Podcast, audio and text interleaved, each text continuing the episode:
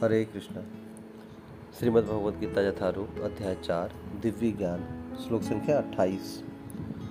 द्रव्ययज्ञस्तपोयज्ञ योगयज्ञस्तथा परे स्वाध्याययज्ञ ज्ञानयज्ञाश्च यतयः संसितव्रतः।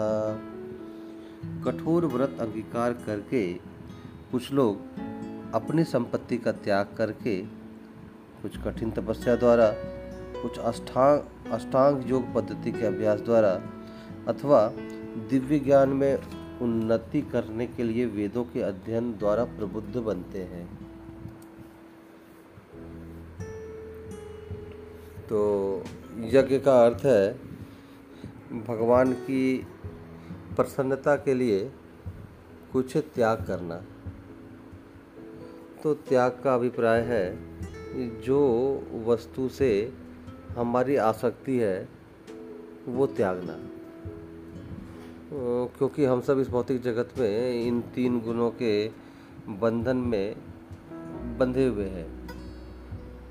तो यहाँ से बाहर आने के लिए जो हमारी आसक्ति है उन आसक्तियों को त्यागना और उन आसक्तियों को भगवान को अर्पित कर देना, ये रास्ता खुलेगा हमारे इस भवसागर से, इस भवबंधन से बाहर जाने के लिए।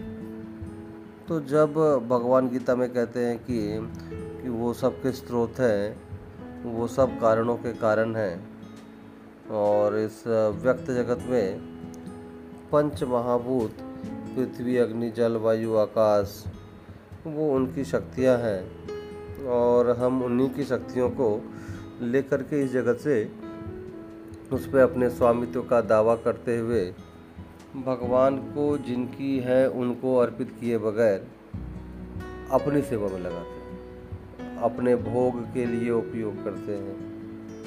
तो ऐसी परिस्थिति में ये हमारा जो बंधन है वो खुलने के बजाय और अधिक प्रगाढ़ होगा। और फिर मन का स्वभाव है कि जिसके साथ वो ज़्यादा समय बिताएगा उसके साथ उसकी आसक्ति भी होगी। तो क्योंकि हमने इस भौतिक जगत में भगवान को त्यागने के बाद अनंत कोटि समय से समय बिताया है, इसलिए भौतिक जगत के प्रति हमें आकर्षण स्वाभाविक है। उसके लिए कोई हमें प्रशिक्षण या कोई प्रेरणा नहीं लेनी पड़ती, वो हमारे हृदय में स्वतः विद्यमान है क्योंकि हमने इतना समय बिताया है उसके साथ। तो इसीलिए ये आसक्तियाँ और ये हमारे पूर्व जन्मों की जो प्रवृत्तियाँ हैं ये हमारे इस भवसागर के बंधन का कारण है। तो अब जब तक इन आसक्तियों को भगवान के को अगर अर्पित ना किया जाए तब तक इस यहाँ से बाहर निकलने का मार्ग भी नहीं मिलेगा। तो इसीलिए यज्ञ का विधान है। यज्ञ का अर्थ है कि त्यागना, अर्पित करना, भगवान को भगवान का दिया वापस लौटाना उनकी प्रसन्नता के लिए। इसलिए इस यज्ञ के ऊपर इतनी विशेष चर्चा भगवान ने इन श्लोकों की श्रृंखला में प्रस्तुत किया है। यहाँ तक कि वो अर्जुन को युद्ध भी यज्ञ के समान करने के लिए कह रहे हैं।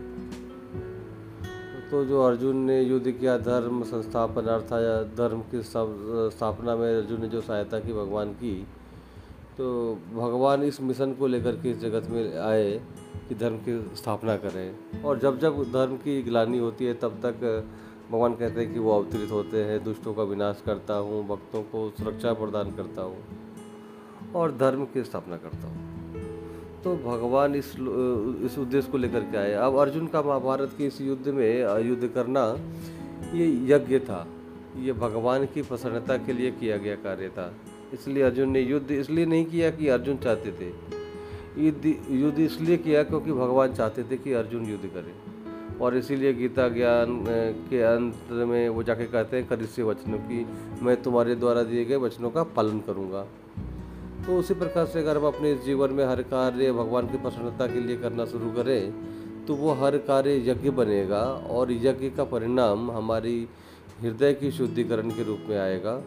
और ऐसे हृदय में जो कि शुद्ध हो वो हृदय भगवान के स्मरण को स्वाभाविक कर पाएगा और हमेशा भगवान की भावना में भक्ति में जी पाएगा। और ऐसी स्थिति में जीते हुए जब वो शरीर त्याग करके जाएगा तो फिर स्वाभाविकता वो उस स्वभाव को प्राप्त करेगा जो कि भगवान का है, सच्चित आनंद का विग्रह रूप आध्यात्मिक स्वरूप। इसका मतलब कि ऐसे व्यक्ति को भौतिक जगत में लौट के आना नहीं होगा। इसका मतलब ऐसे व्यक्ति को इस संसार में पुनः नहीं फंसना होगा और इस जगत में आना, भौतिक शरीर धारण करना अपने आप में दुख का कारण है। तो अब भगवान यहाँ पर तरीके बता रहे हैं, जैसे कि द्रव्य यज्ञ कहा जा रहा है। तो द्रव्य यज्ञ क्या है कि अपनी संपत्ति को भगवान को अर्पित करना, ये द्रव्य यज्ञ है। तप यज्ञ यानी कि कुछ उपवास करना, जैसे कि एकादशी व्रत या अन्य भगवान के आविर्भाव दिवसों के ऊपर जो व्रत होता है, उपवास होता है, और परहेज करना खाने से, सोने से, पीने से, और अधिक उस दिन भगवान का स्मरण करना, भगवान की भक्ति का अभ्यास करना। फिर योग यज्ञ यानी कि अष्टांग योग। तो अष्टांग योग में बड़ी कठिन विधि का पालन किया जाता है। यम, नियम, प्राणायाम, प्रत्याहार, आसन, ध्यान, धारणा, समाधि, ये जो अष्टांगों का पालन किया जाता है तो इसमें बड़ी कठिनाई होती है, मन को नियंत्रित करना होता है। तो ये योग यज्ञ कहलाता है। फिर स्वाध्याय यज्ञ की बात की जा रही है। स्वाध्याय यज्ञ यानी शास्त्र अध्ययन करना, ये गीता को पढ़ना, बुद्धि से भगवान की पूजा करना है, ये स्वाध्याय यज्ञ कहलाएगा। फिर ज्ञान यज्ञ की बात की जा रही है, दिव्य ज्ञान को अर्जित करना जिससे कि हम माया में और भगवान में भेद समझ सकें, इस जगत की वास्तविकता को ज्ञान चक्षु से देख सकें, ये ज्ञान यज्ञ कहलाता है। तो ये सारे के सारे क्या है, ये यज्ञों के तरीके हैं और ये सब के सब भगवान को प्रसन्न करने के लिए बनाए गए हैं। जब भगवान प्रसन्न हों और उनके प्रसन्न होने से हम स्वाभाविकता प्रसन्न हो जाएंगे और हमारे हृदय के जो पाप है, जो प्रवृत्तियां हैं इस जगत को भोगने की, वो अपने आप चली जाती है। तो इसीलिए ये यज्ञ यानी कि अपने प्रिय वस्तुओं को, अपनी आसक्ति को भगवान को अर्पित कर देना है, उनकी सेवा में लगा देना है।